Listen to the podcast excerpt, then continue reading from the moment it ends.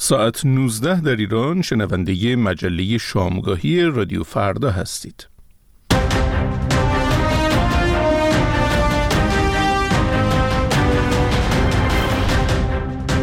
شامگاه شنبه است پنجم اسفند سال 1402 خورشیدی برابر با 24 فوریه سال 2024 میلادی شاهین بشیری هستم میزبان شما در این بخش از برنامه رادیو فردا. امیدوارم در سی دقیقه آینده به همراه همکارانم بتونیم لحظات خوبی رو برای شما فراهم کنیم با مجموعه ای از خبرها و گزارش های متنوع. اما پیش از هر چیز تازه ترین خبرها رو بشنویم از همکارم نسرین افشار. سپاسگزارم و سلام به شنوندگان رادیو فردا. مذاکرات مربوط به آتش بس غزه و تبادل گروگانها روز شنبه از سر گرفته شد. به گزارش خبرگزاری فرانسه یک هیئت اسرائیلی به رهبری دیوید بارنیا رئیس آژانس اطلاعاتی موساد به پاریس سفر کردند تا در مورد توافق بر سر باز برگرداندن گروگانهای باقی مانده در نزد حماس مذاکره کنند. گفته شده که در این مذاکرات رئیس سازمان CAI نخست وزیر قطر و رئیس سازمان اطلاعات مصر هم حضور دارند.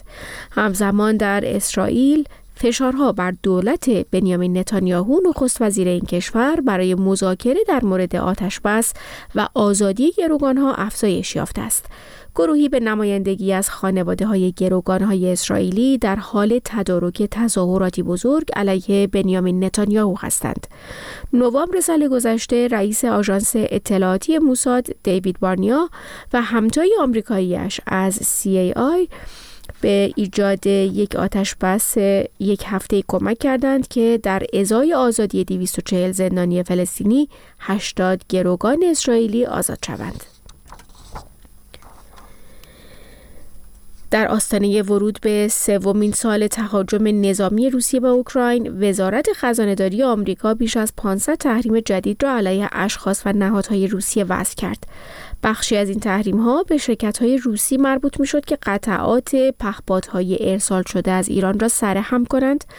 و یک بخش دیگر نیز مربوط به شرکت های سوری در امارات متحده عربی می شود که کار تبادل مالی بین ایران و روسیه در ارتباط با این پهپادها را تسهیل می کنند. هدف از این تحریم ها پاسخگو کردن ولادیمیر پوتین رئیس جمهوری روسیه برای تهاجم به اوکراین سرکوب داخلی در روسیه و مرگ الکسی ناوالنی عنوان شده است. اتحادیه اروپا و بریتانیا نیز همزمان با دومین سالگرد جنگ اوکراین تحریم های جدیدی علیه روسیه اعلام کردند. در کمتر از یک هفته مانده به انتخابات مجلس شورای اسلامی و خبرگان حسن درویشان رئیس دفتر بازرسی ویژه رئیس جمهوری از برکناری 90 مدیر دستگاه های اجرای خبر داد. او مدعی شد که برخی از آنها به دلیل مقایرت عملکردشان با گفتمان دولت و تعدادی دیگر هم به دلیل ناکارآمدی برکنار شدند. آقای درویشان آمار تفکیک شده برای مدیران برکنار شده و زمان برکناری آنها را ارائه نکرده است. پیشتر علی خان محمدی رئیس قرارگاه گشت ارشاد مدیران در دفتر ریاست جمهوری در آذر ماه سال جاری اعلام کرده بود که فساد در دستگاه های اداری ایران ریشه دوانده و برخورد با فساد مدیران ضعفهای قانونی دارد. دولت ابراهیم رئیسی بارها مدعی شده با فساد مبارزه می کند اما در زمان ریاست جمهوری او گزارش های متعددی درباره فساد بخش ها و مدیران دولتی منتشر شده است که از جمله می توان به پرونده چای دبش اشاره کرد. همزمان با دومین سالگرد حمله روسیه به اوکراین شماری از رهبران کشورهای غربی به نشانه همبستگی به کیف سفر کردند به گزارش خبرگزاری رویترز نخست وزیر ایتالیا، کانادا، بلژیک و اورسولا فوندرلاین رئیس کمیسیون اروپا روز شنبه در پایتخت اوکراین حضور پیدا کردند. قرار است امروز شنبه جورجیا ملونی از کیف میزبان کنفرانس ویدیویی رهبران گروه هفت باشد.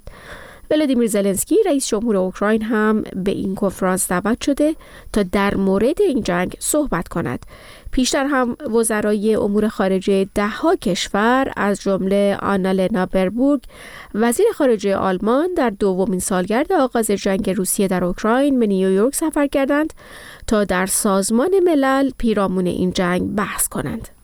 مشروع خبرها رو میشنیدید از همکارم نسرین افشار اما چکیده ای از آنچه در مجله شامگاهی امشب رادیو فردا تقدیمتان می‌کنیم.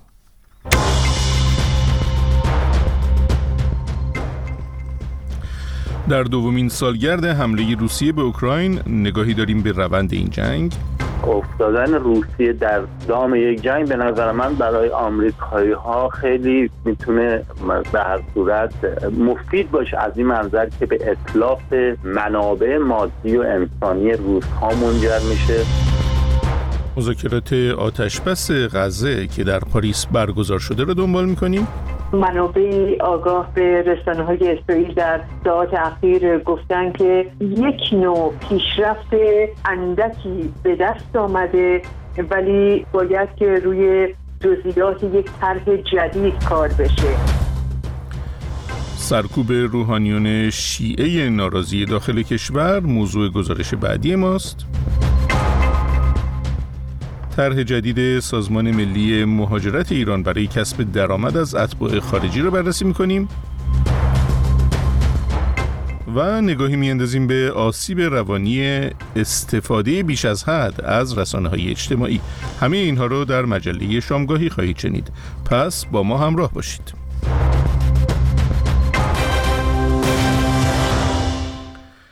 روز پنجم اسفند 1400 24 فوریه 2022 روسیه تهاجم گسترده ای را به اوکراین همسایه غربی خود آغاز کرد. پیش از این تهاجم روند نفوذ نظامی روسیه در اوکراین از اوایل سال 2021 آغاز شده بود و طی آن ولادیمیر پوتین رئیس جمهوری روسیه از گسترش ناتو از سال 1997 به عنوان تهدیدی برای امنیت کشورش انتقاد کرد و خواستار ممنوعیت قانونی پیوستن به این ائتلاف نظامی برای اوکراین شد.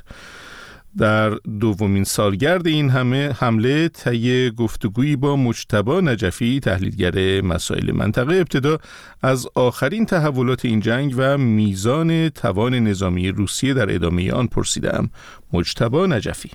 خیلی از کارشناسان و تحلیلگران اصلا پیش بینی خاصی در مورد امکان وقوع این جنگ نداشتن. یعنی حداقل می‌تونم بگم در اقلیت بودن به نوعی جنگ که سال قبل آغاز شد یه نوع شگفتی هم رخ داد. اما مسئله که باید اینجا نسبت بهش متذکر بشیم باید دید که از نگاه روزها چرایی این جنگ رو باید بررسی کرد و همچنین از نگاه ذهنیت مقامات غربی و حالا بحث اوکراین. برای این روزها خب این بحث مسئله امنیت ملیشون بود. یعنی به نوعی اوکراین یک منطقه راهبردی و استراتژیک بود که به اعتقاد مقامات روسی از دست دادن اوکراین و تبدیل شدن این کشور به منطقه خلوت کشورهای غربی می‌تونست اونها رو محاصره بکنه. از این منظر من فکر کنم تمام تلاش روسیه برای اف استوار شده که تا حد امکان از این اف جلوگیری بکنه. ولی خب از یه طرف هم این مسئله افتادن روسیه در دام یک جنگ به نظر من برای آمریکایی ها خیلی می‌تونه به هر صورت مفید باشه از این منظر که به اطلاف منابع مادی و انسانی روس ها منجر میشه و این یک امتیازی که به آمریکایی می‌رسه و از یک جنبه دیگه خب اقتصادهای کشورهای اروپایی تحت فشار هستش و به تبع می‌تونه دموکراسی هایی که امروز در بحران هستن رو هم تحت تاثیر قرار بده. یعنی برآمدن این رویکردهای ژئوپلیتیک این مسائل ژئوپلیتیک می‌تونه دموکراسی هایی که امروز از گونه های مختلف از جنبه های مختلف در بحران هستن رو در وضعیت خیلی بدتری قرار بده ضمن اینکه به اقتصاد خود کشورهای اروپایی هم فشار زیادی آورده. اینکه حالا این جنگ هنوز هم تا جایی که مثلا دنبال کردن خیلی از تحلیلگران معتقد هستن غربی معتقد هستن این جنگ فعلا ادامه خواهد داشت. یعنی هنوز چشمانداز توافق بین طرفین وجود نداره. خب به تب روی مسئله پرونده هسته ایران هم تاثیرگذار بوده و روی خود نگاه مقامات جمهوری اسلامی هم نسبت به اون جبهه بندی بین المللیشون جنگ بر صورت یک نوع اثراتی هم داشته. ایران فکر می‌کنید کمکهاش چه اندازه تأثیر داشته در اینکه روسیه بتونه سرپا بمونه و این جنگ رو همچنان ادامه بده؟ به این معنا که حالا اگر کمک های جمهوری اسلامی نباشند روسیه نمی‌توانست این جنگ رو ادامه بده. من این رو قبول ندارم. یعنی این یه مقداری به نظر من در مورد توان نظامی جمهوری اسلامی اقراق صورت می‌گیره. یعنی این نقش پهبادها بوده. حالا اخیرا بحث موشک ها رو دارن مطرح می‌کنن اما اینکه جمهوری اسلامی کمک هایی کرده به روسیه که خودش رو در اون جبهه تعریف بکند که روسیه هست این یه امر مسلمه. به معنای اینکه جمهوری اسلامی هرچند که در بیان عمومی خودش اعلام می‌کند که نسبت به این جنگ بیطرفی داره و اصلا تلاش می‌کنه که به صلح هم منجر بشه و تشدید هم نشه.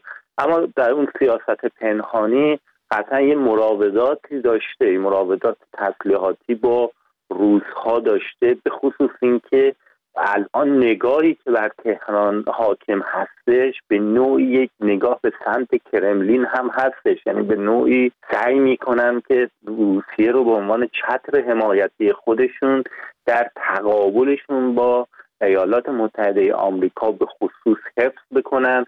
از این منظر دادن تسلیحات کمک تسلیحاتی رو من در تداوم سیاست خارجی شرق گرای جمهوری اسلامی می‌دونم و هیچ نشانه ای هم الان در حال حاضر وجود نداره که از این سیاست منصرف شده باشه. بلکه تمام نشانه ها حکایت از اون دارن که این سیاست تشدید شده حتی این مسئله جنگ در اخلالی در پرونده هسته و اون بحث بازگشت به احیای برجام و نقش خود روزها اینها هم به وجود آورده. از این منظر من کمک های تسلیحاتی جمهوری اسلامی رو یک نشانه ای از نوعی تعلق به جبهه شرق به خصوص چتر حمایت روسیه می‌دونم اما اینکه بتونه این کمک ها اوکراین رو مثلا در وضعیت خیلی شدیدتری قرار ده یا مسائل به نظر من اینا اقراق هست. گفتگویی بود با مجتبا نجفی. صدای خود را به تلگرام رادیو فردا بسپارید. ات فرداگرام مذاکرات آتشبس غزه روز جمعه چهارم اسفند در پاریس آغاز شد و به گزارش رویترز رئیس هیئت اسرائیلی دیدارهای جداگانه با شرکت کنندگان در این مذاکرات برگزار کرد. در این مذاکرات ویلیام برنز رئیس سازمان CIA، محمد بن عبدالرحمن آل ثانی نخست وزیر قطر و عباس کامل رئیس سرویس اطلاعات مصر حضور دارند. رویترز به نقل از یک منبع مطلع گزارش داد که نشانه هایی از خوشبینی درباره حرکت به سوی شروع یک مذاکره جدی وجود دارد. در گفتگویی که ساعتی پیش با فرنوش رام خبرنگار رادیو فردا در اسرائیل داشتم ابتدا از آخرین تحولات این کنفرانس پرسیدم. فرنوش رام با بازگشت اون هیئت اعزامی اسرائیل به پاریس که این هیئت شامل رئیس موساد دوید بازنیا و یک تیمی از اعضای بلندپایه نهادهای امنیتی و افراد مورد وسوق بنیامین نتانیاهو بود. حالا منابع آگاه به رسانه های اسرائیل در ساعات اخیر گفتن که یک نوع پیشرفت اندکی به دست آمده ولی باید که روی جزئیات یک طرح جدید کار بشه. و دیگه صحبت از اون طرح دو هفته پیش نیست که در دور قبلی مذاکرات پاریس به طرف این عنوان شده بود. این هیئت اسرائیلی قرار هست که این مطالبی رو که اونجا در پاریس شنیده با کابینه جنگ اسرائیل همین امشب در میان بگذاره و بعد هم کابینه گسترده تر اسرائیل بشینند و اینها رو بررسی بکنند این منابع آگاه میگن که در واقع پیشرفت بیشتر در مذاکرات اصلا به توانمندی میانجیگرها بستگی داره که بتونن حماس رو وادار بکنن که این چهارچوب جدید تعیین شده رو بپذیره. این مقامات اسرائیلی گفتن که اگه این طرح بتونه موفق بشه گام بعدیش این هست که اسامی ربوده شدگان اسرائیلی که زنده هستند برای آزادی به اسرائیل ارائه بشه و حماس هم شرایط خودش رو برای یک توقف در عملیات اعلام بکنه و همین درخواست از طرف اسرائیلی هم عنوان شده اسرائیل به طور کلی حاضر به چه نرمشایی هستش در قبال حماس؟ خب اسرائیل یک تاکید بزرگ داره که عملیات نظامی رو متوقف نخواهد کرد. و حتی اگر هر دوره چند هفته ای یا چند ماهه که مجبور به پایان دادن به عملیات بشه باز هم برخواهد گشت و اون اهداف خودش رو که از اول جنگ اعلام کرده بود پیگیری خواهد کرد. تنها نکته که اسرائیل در اون زمینه به نظر میاد که حاضر به سازش است آزاد کردن زندانیان امنیتی فلسطینی که در زندانهای اسرائیل هستند. ما می‌دونیم که تا قبل از جنگ غزه نزدیک به پنج هزار زندانی امنیتی در زندانهای اسرائیل بودند. البته اکثرشون اهالی کرانه باختری هستند و نه باریکه غزه. در طول این بحران چهار ماه و نیم اخیرم نزدیک به سه تا چهار هزار زندانی فلسطینی دیگه هم اضافه شده. اسرائیل ممکن هست که با آزادی هرچه بیشتر زندانیان موافقت بکنه ولی یک گروهی از اون زندانی ها هستند که دستشون به خون اسرائیلی ها آغشته بوده. در عملیات سنگین مسلحانه علیه اسرائیل مشارکت کردند آزاد کردن اونها برای دولت اسرائیل یه مقدار سخته. ولی چون نتانیاهو زیر فشار سنگین خانواده های گروگان ها و افکار عمومی اسرائیل هست ممکن هست که در مورد آزادی زندانیان فلسطینی نرمش زیادی نشون بده. گفتگوی بود با فرنوش رام. از قابلیت جدید واتساپ برای دنبال کردن خبرها و گزارش های رادیو فردا استفاده کنید. کانال رادیو فردا در واتساپ.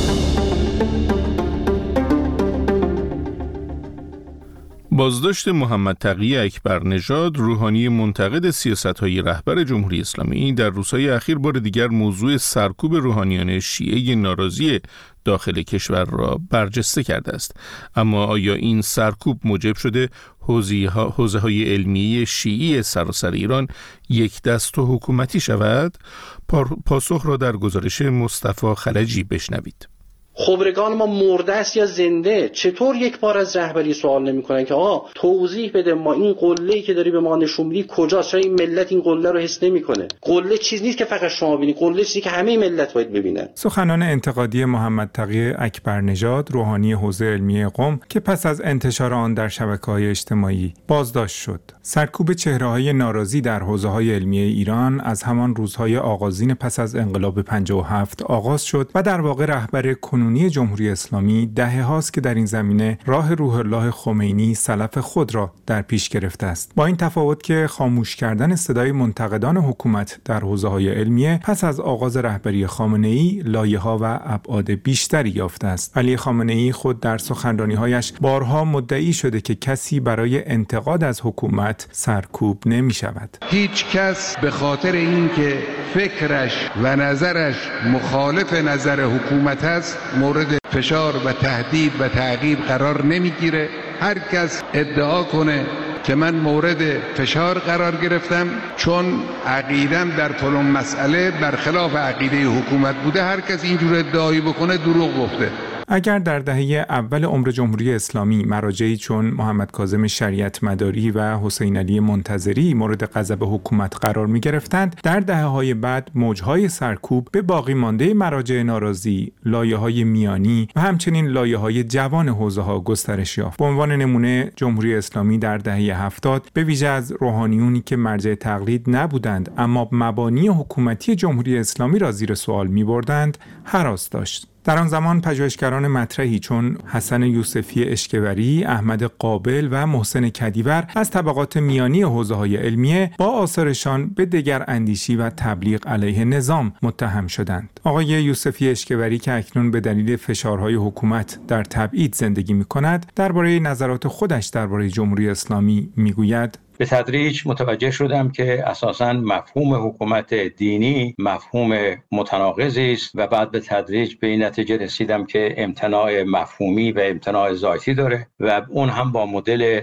ولایت فقی و با مدل امامت شیعی که ولایت فقی در واقع بر اساس الگوی ساخته شده. و بعد به این نتیجه رسیدم که اصولا در دوران حکومت دینی در عصر غیبت عمل به احکام شرعی و دینی اونگونه که در طول 1200 سال در فقه شیعه و اسلامی پرورده شده و تعلیف شده و تدوین شده ممتنع ممکن نیست. بنابراین الان من معتقد هستم که مشکل در جمهوری اسلامی فقط در افراد نیست بلکه مشکل اساسی در اون نظریه ها بنیان فکری و به عبارتی بنیان های ایدئولوژیکه. سیستم سرکوب صداهای مخالف در حوزه های علمیه در دوران رهبری خامنه ای چندگان است. به این معنا که او از ابزارها و شیوه های مختلف و متنوع برای کنترل و ساکت کردن مراجع استادان حوزه های علمیه و حتی طلبه های جوان بهره می‌برد. از آلوده کردن به فساد مالی تا ابزارهای تطمیعی و ابزارهای ارعابی همچون پرونده سازی در دادگاه ویژه روحانیت حوزه های علمیه را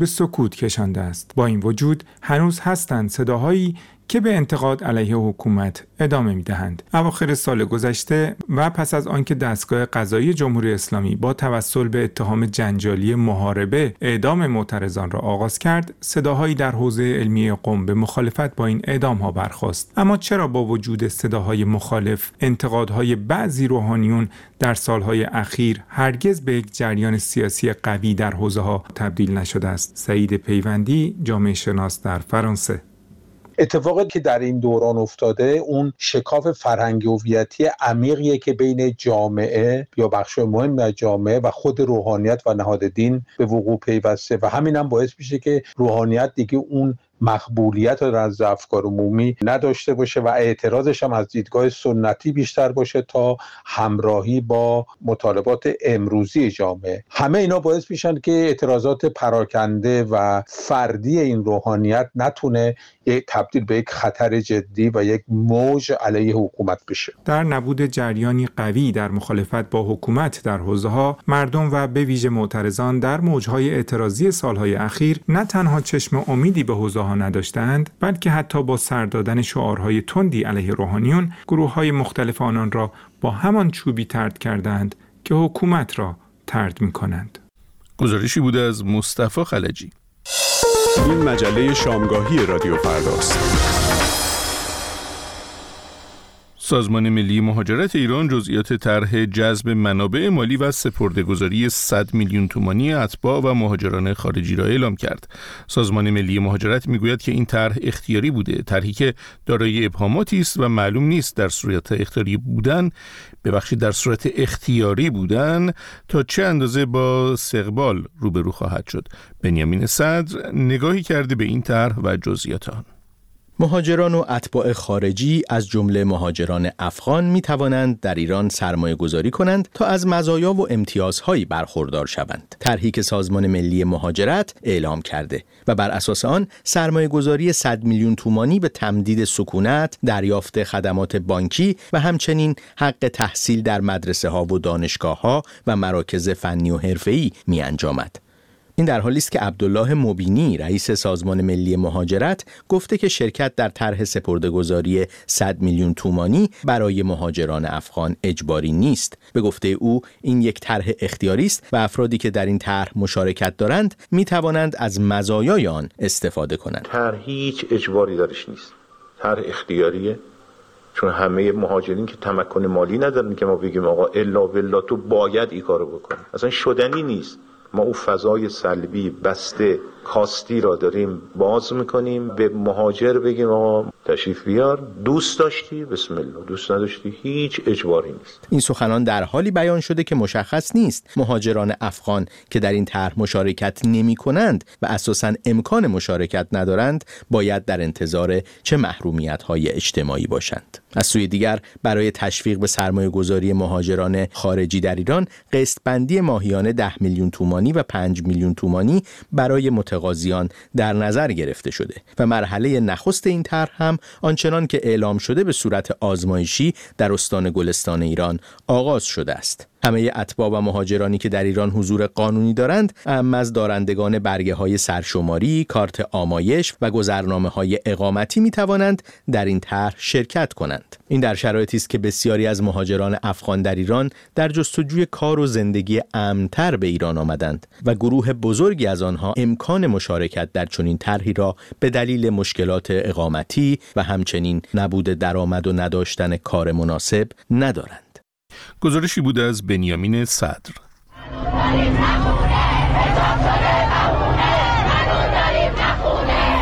شیراز مالی آباد. بازار تلف مشوی ساری داشته کرده مشهد خیابان سعدی. کرمانشاه.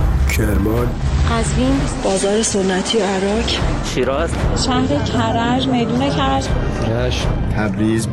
شهرستان بشنویه قم بازار بزرگ تهران. بندر عباس از سراسر ایران همراه با رادیو فردا. در حالی که این روزها نوجوانان و جوانها قادرند تنها از طریق تلفن‌های دستی خود در شبکه های اجتماعی تقریبا به آنچه می‌خواهند دسترسی داشته باشند و زمان زیادی را نیز صرف این کار می کنند شواهدی فزاینده نیز حاکی از آن است که استفاده بیش از حد از رسانه های اجتماعی می تواند به سلامت روان آنها آسیب برساند کیان معنوی گزارش می دهد. بسیاری از نوجوانان این روزها ساعتهای متوالی را صرف استفاده از شبکه های اجتماعی می کنند و موضوعی که چندی توجه دانشمندان علوم اجتماعی را به خود جلب کرده اکنون این پرسش را پیش می کشد که آیا چنین استفاده هایی می تواند پیامدها و تاثیرات مضر برای سلامت روان آنها داشته باشد؟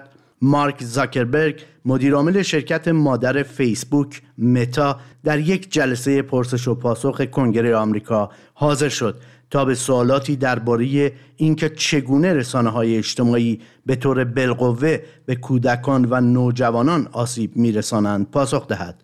آقای زاکربرگ در این جلسه در مورد وجود دلایل محکمی که رابطه استفاده از رسانه های اجتماعی و بدتر شدن سلامت روانی جوانان را ثابت کند ابراز تردید کرد. این در حالی است که بسیاری از دانشمندان علوم اجتماعی می‌گویند که با این گفته مخالفند. به باور آنها در سالهای اخیر مطالعاتشان حاکی از نوعی ارتباط بین استفاده نوجوانان از رسانه های اجتماعی و کاهش تندرستی یا اختلالات خلقی عمدتا افسردگی و استراب بوده است که اتفاقا بیشترین استناد در این پیوند بر فیسبوک متمرکز است. دکتر الکسی ماکارین از محققان و باستاب دهندگان مطالعات در این زمینه که به بررسی این موضوع در عواسط دهه 2000 پرداخته در مقاله‌ای که در نوامبر سال 2022 در مجله ماهنامه امریکن اکونومیک ریویو انتشار یافت گفت پاسخ کاملا مثبت بوده است. به گفته آقای ماکارین هنوز چیزهای زیادی برای بررسی وجود دارد. اما برای گفتن اینکه هیچ مدرکی مبنی بر اینکه رسانه های اجتماعی باعث مشکلات سلامت روانی می شوند وجود ندارد او قطعا با این نظر مخالف است. بنابر گزارش سایت ساینس نیوز نگرانی ها ناشی از آماری است که نشان می دهد استفاده از شبکه های اجتماعی در نوجوانان 13 تا 17 ساله در حال حاضر تقریبا در همه جا وجود دارد یک نظرسنجی در سال 2022 نشان داد که دو سوم نوجوانان گفتند از شبکه اجتماعی تیک تاک استفاده می کنند و حدود 60 درصد نیز می‌گویند مخاطب اینستاگرام یا اسنپ چت هستند و در این میان فقط 30 درصد می‌گویند از فیسبوک استفاده می کنند. به نوشته ساینس نیوز نظرسنجی دیگری نشان داده است که دختران به طور متوسط سه ساعت خود را در روز به تیک تاک، اینستاگرام و فیسبوک اختصاص می دهند در حالی که این میزان در بین پسران تقریبا دو ساعت است. این مقاله می‌گوید با توجه به این نظرسنجی ها اکنون این واقعیت وجود دارد که نوجوانان به ویژه دختران بیشتر از همیشه علائم افسردگی را نشان می دهند و اینکه چرا آن اثرات به طور نابرابر در بین گروه های مختلف مانند دختران و پسران توضیح شده اکنون یک پرسش است. نگرانی ها در مورد تاثیرات استفاده از رسانه های اجتماعی در کودکان و نوجوانان سالهاست که جریان دارد و تا کنون حجم وسیعی از داده های علمی نیز به دست آمده. اما با این همه هنوز نمی توانیم به جرأت بگوییم آیا استفاده نوجوانان از رسانه های اجتماعی به سلامت روان آسیب می رساند یا اینکه نوجوانان مبتلا به مشکلات سلامت روانی بیشتر از رسانه های اجتماعی استفاده می کنند بله گزارشی بوده از همکارم کیانه معنوی. به این ترتیب به پایان این مجله می رسیم من شاهین بشیری به اتفاق همه همکارانم که من رو در ارائه مجله شامگاهی امشب یاری دادند شب خوبی رو برای شما آرزو می کنم